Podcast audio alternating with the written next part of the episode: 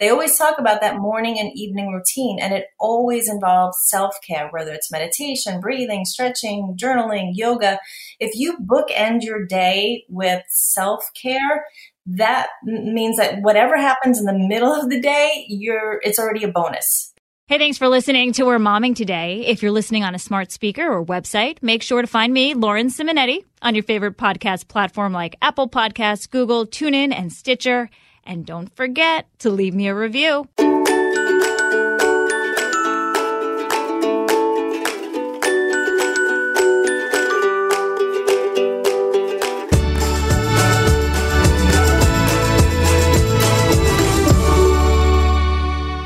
Momming Today with Kelli Calabrese, who has a long list of qualifications, including mother, health coach, entrepreneur, author, public speaker, and most recently, divorcee. Kelli, thanks for joining us on We're Momming Today. It is my pleasure. Thanks, Lauren. Tell me your story. What happened to you on your forty-ninth birthday? Oh, well, I was married for twenty-four years, and it was so important to me to, you know, be a wife and a mom, and my marriage was so important to me. In fact, I have a best-selling book called Mom and Dad Panoras. I am all about family. There's virtually no divorce in my family. And my husband of twenty-four years came home and said, my commitment to our marriage is zero. And he moved out. And several months later, on my forty-ninth birthday, I got served with divorce papers. So it was just absolutely excruciatingly painful, devastating. I mean, talk about just rejection, fear. I mean, it was just really, really awful. Um, and that was, oh, well, about two years ago now that he actually moved out. So it's been a process of healing since then. A two-year process of healing. And um, you're more fortunate than others because being an entrepreneur, being a businesswoman, an author, all your titles, you had the fortune where you could take time, turn inwards. Um, tell me about your journey towards recovering from this uh, shock, this life change. It was, you know, I really lined my identity up with, you know, who I was in my industry and, you know, being a wife, being a mom, even the neighborhood I lived. I mean, all the status things that we kind of align ourselves with as a businesswoman and entrepreneur. And it really felt like it was all just ripped out from under me pretty swiftly because my children were at the age where they were at the last years of high school, moving to college. So they certainly don't need you as much. And, you know, you prepare for that. But I definitely was not prepared for divorce. And I'm just a knowledge person. You know, I love to learn and I want to understand and be better. And so I dove in and I started looking up, you know, divorce recovery, divorce care, you know, everything I could learn about divorce. I read books. I went to literally an eight week course called Divorce Recovery at my church. And I went to um, retreats and Bible studies. I did energy work, breath therapy. I mean, I really, you know, we did girls' trip. I surrounded myself with really wise people. I did go to counseling and I made it my job. I mean, I was journaling, reading, just doing anything I could to um, really look at who am I, you know, in this world? How do I get free from this past that's really become so painful? Um, and then how do I be the best version of me? You know, how do I have trusting relationships again? How do I get away from this grief and sadness and feeling of unworthiness and rejection?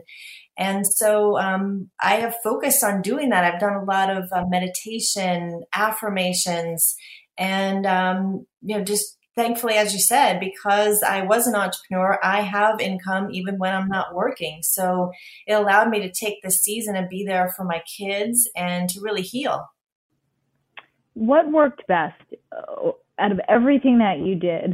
What what really resonated in, in helping you just to feel better? That is a great question. There were a couple of things. One is that someone actually walked me through breaking off my soul tie to my ex-husband. Like I could physically feel the breaking of that heart and soul connection. And that was really amazing. Another was the breath work. My body was just holding so much trauma. One of my friends who's amazing, Doctor Amy, um, she's in Phoenix and she came to town and she did a ninety minute session with me. And I could almost feel like my body didn't want to get the trauma out. Like I couldn't even exhale. It was just so intense. But after ninety minutes with her, I left there and my lungs were working. My ribs were expanding. I mean, I could just feel a physical difference. Um, I had some amazing people, you know, just sort of prophesy things over me about a very bright future. So that was helpful. Um, a woman's retreat that I did, really, I left there so free. She was so good at really, you know, having sort of a, a mother heart that was kind and nurturing, but also a father heart where she was like, okay, now we need to move on. And here's the tools you need to do it. So, you know, little by little, I kind of peeled back the layers and also understanding relationships, studying marriage and owning my part in it, because, you know, it's, it happens in a moment where your husband comes home and says, my commitment to our marriage is zero, but it's a slow fade. So you need to look back and go, wow, what is a man really looking for? What was I really looking for? And how did we miss it? So did, looking back did, helps.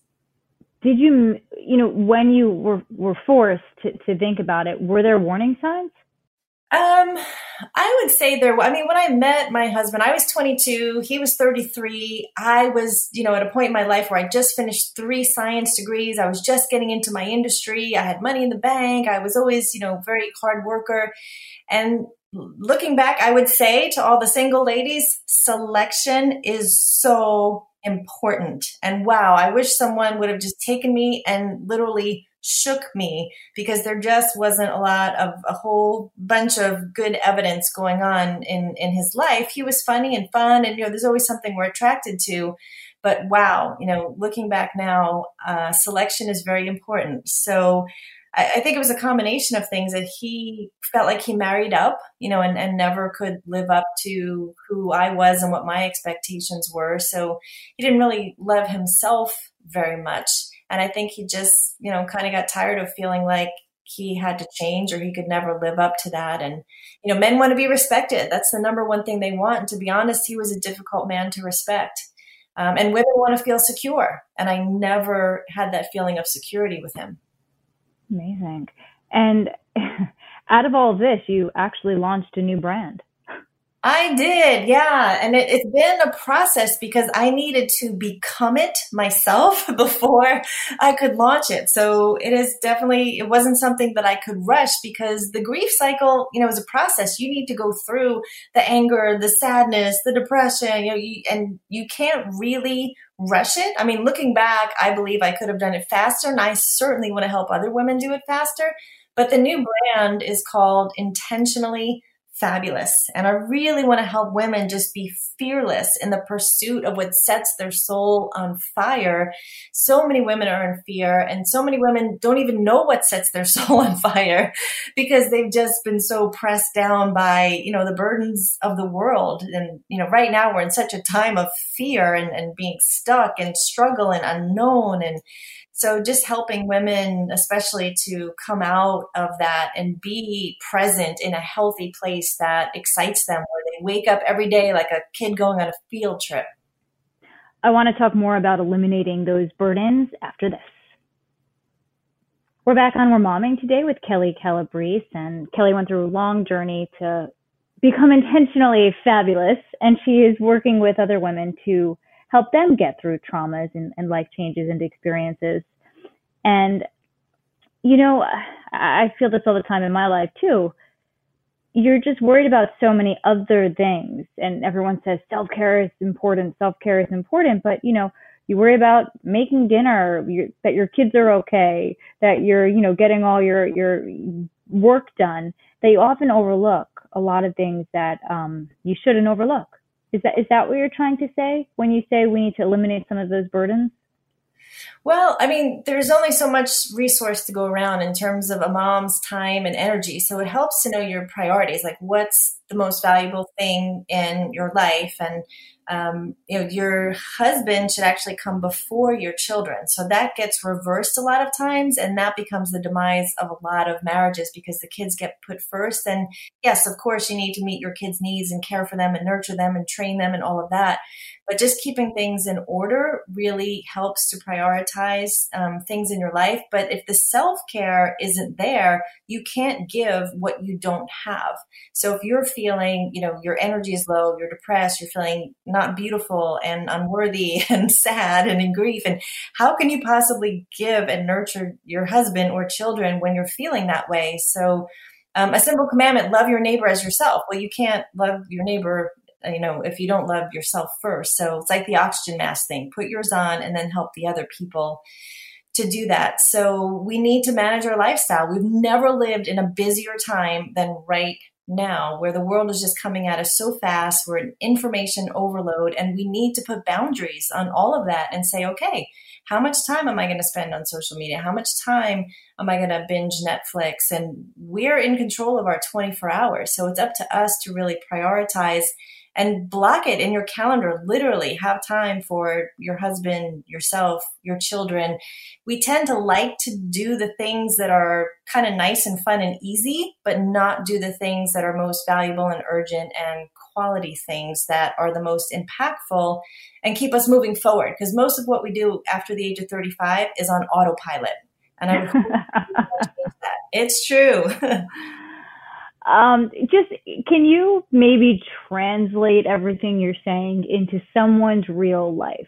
Because, you know, everyone says self-care is so important. Self-care is so important. But honestly, Kelli, I feel guilty in the olden days taking a yoga class, because you really can't do that anymore. Um, or, you know, taking a hot bath for a half an hour. I feel selfish and I feel guilty. And I think a lot of women might feel like that.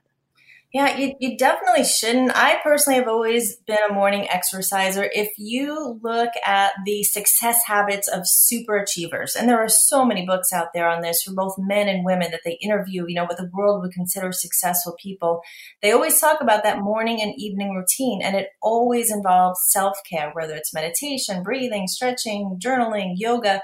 If you bookend your day with self-care, that means that whatever happens in the middle of the day, you're, it's already a bonus, because you have, you know, taken care of yourself and your needs.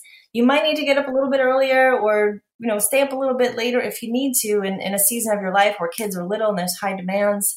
But it, it really is so valuable to do. So for me, I exercise first thing in the morning, and those little eyes, they're watching you. They see mom getting up and exercising. They know it's mom's time to go do yoga, and they need to see that because you're teaching them. They're going to get to high school and college and so on at some point, and they will have watched what you did. And if they saw this frenzied mom who just constantly gave and gave and gave, they want you to have fun. They want you to take care of yourself. Even little ones want to see that mom does that, because you're training them. So then what happens? They're eighteen, they go off to college, you're spent, you are wiped out enough. You've sent this kid off and they're going to repeat what mom did. So I, we should- I love that. And I never heard it put like that. Bookend your day with self-care. Because for me, I've always struggled with making time for it, because I feel guilty that I'm taking time away from my kids. But you're right. If you wake up earlier or go to bed later, there's ways to do it. I love that. Um, you know, and the fact that this is coming from you carries weight, because when you moved to Texas a few years ago, you moved there, you said, with thirteen different streams of income. That is just so impressive. Oh, well, thank you. Yeah. I mean, I wake up every day. I've been in fitness, nutrition, wellness. I've been a health coach for thirty-four years. So I wake up every day fully excited to help people be well. I mean, my desire is for everyone to be in good health at all times. So when I get opportunities to write or speak or consult or edit or train trainers, um, you know, it just, I want to say yes if I can. And because of that, I was able to develop um, different, you know, books and fitness programs and do media work and, you know, do a variety of things. And, you know, just like you, when you do things well, you're in demand. You know, people call you, they want you to represent them. So um, yes, that it was a beautiful thing. It was a little bit chaotic, but it's just kind of how I'm wired. I can manage that many things. So um, it was good. But in all honesty, you don't really wake up every day ready to take on the world, or do you? I mean, you have to fake it sometimes or force it sometimes, or is that truly how you start each day? Well, in the last two years, it, you know, was a little bit different for me. It was rough. I mean, my brain, it, I was almost like in P T S D. I mean, really like fogged over, but even still, like I so desire to be productive. That's just how I'm wired. I'm wired very high responsibility. And so I feel a responsibility to help people be well. So I love to be productive. I mean, when I finish my day and I look at how I spent it, um, part of my identity is in producing something that, you know, helps other people be well. But in the last two years, it's been painful for me not to be in high productive mode, but it was almost like I owed myself because I drove yeah. hard for so long that I had to get to a point where it was okay to be still. And and that's that was interesting to me because being such a type A personality and an overachiever that, that you are, when you had to really look inward to, to overcome trauma, that that shook you. That that took you off the, the pattern of life that you knew for decades. And then I, I'm assuming it added some sort of pressure or motivation that, hey, I really need to fix myself right now because other people want my advice and, and look to me as as being someone who can achieve and does achieve. Absolutely, because you do feel like a failure. You feel like a fraud. I mean, I went through all of that where I just, you know, beat myself up. And at some point, you know, I was, as I was reading about forgiveness, because I wanted to forgive my ex-husband, which is, you know, been a challenging thing to do. He was pretty quickly, you know, within a month of our divorce, he was engaged and a few months later remarried. So there was just so much trauma in the last two years. But I needed to forgive myself. And that, I mean, lots of tears were shed, you know, because that was just hard for me um, to do. But I just decided that I need to be vulnerable and I need to get this message out there because there's probably other women like me who, you know, walk around for a long time and, and feel like a failure, or they get back into a similar unhealthy relationship. And Um, you know, I don't want people to repeat the same things. I want them to learn from them and be better. So I needed to do it myself if I was going to help other people, because fifty-four percent of people are divorced from their first marriage. How did your husband feel about about you discussing this now? Well, this is new. you know, I don't know if he knows. This has been, I think, my second interview. So I don't know that he knows, but I mean, these are the facts. This is true. He wouldn't deny these things. None of them are untrue. And he's obviously moved on. He's remarried and, um, you know, let's believe happily so. And, um, yeah, I didn't know that he thought, well, this will be Kelli's next platform. Like she's going to go out and women get through this. And I didn't know it myself. It's only been, you know, a more recent decision. You know, I knew I wanted to, you know, help women with their health, but I didn't know if I was specifically going to niche divorced women. But in my own searching, there wasn't a lot out there. I mean, the divorce recovery class I did, that twelve-week class, was from the nineteen seventies. Stop it. I'm not kidding. And then not that the content wasn't good, but you can't help but be distracted by the hair and the jewelry. And, you know, these were all, you know, great psychologists and counselors. But, you know, I'm like, where are all the cool women today who are giving the relevant information? So it, it, it there's a, a missing link. It needs to be done. So, you know, as you met other divorced women, did Did you realize that you were all handling it very similarly, or did you find a wide range among I found a wide different range. people? In fact, when I moved out of my neighborhood, I was in, you know, a beautiful gated golf course, million dollar neighborhood. At within twelve months of me moving out, um, eight of my friends also moved out, also for divorce, also about the same age, also with kids about to go off to college. And that that's common at that age.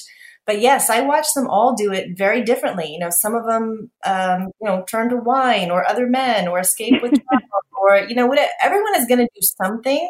Some women, you know, just totally stayed in and isolated themselves and, you know, got really depressed. And um, and several of them are already remarried and dating. And so everyone does do it a little bit different. Um, you know, I can't say that I suffered the most, but I know that I was just really hard on myself and I wanted to understand this, really, really understand it and be well, because I don't want to carry anything from the past into the future. I want to wake up and just be healthy and trusting and attract great people who are, you know, safe and loving and caring into my life. And you have to have that energy or, you know, you're going to attract the same cycle of the old stuff.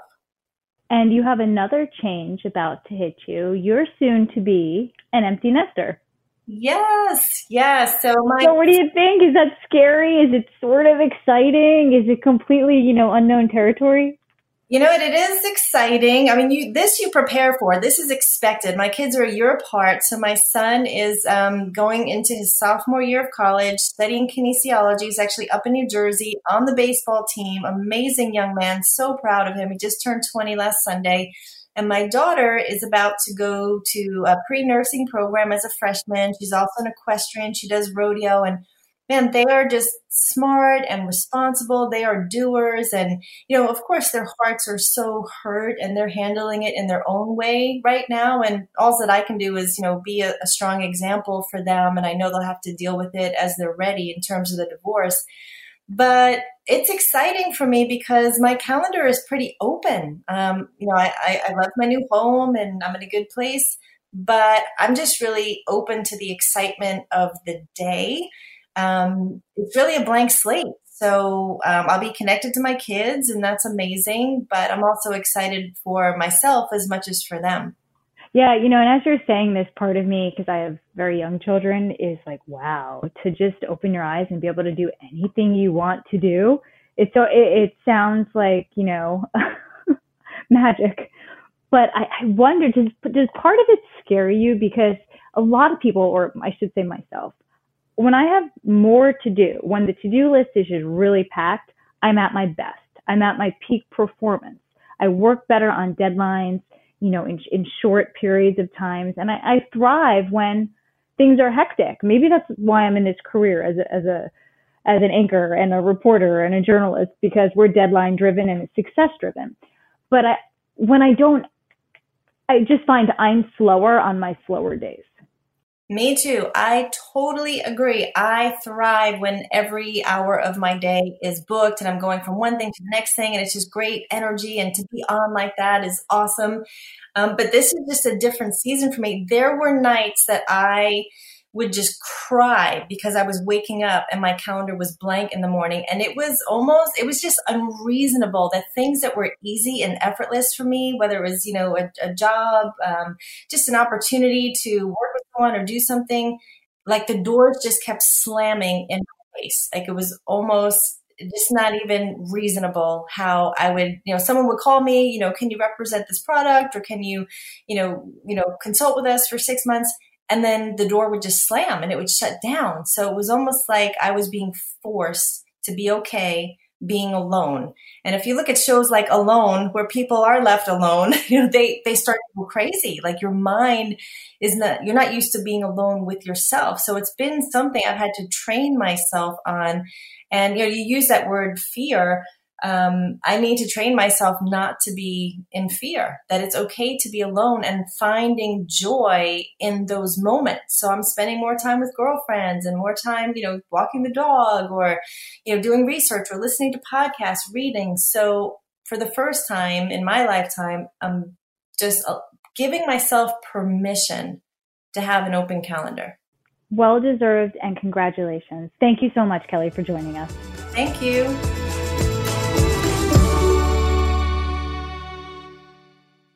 Listen to the show ad-free on Fox News Podcast Plus, on Apple Podcasts, Amazon Music with your Prime membership, or subscribe wherever you get your podcasts.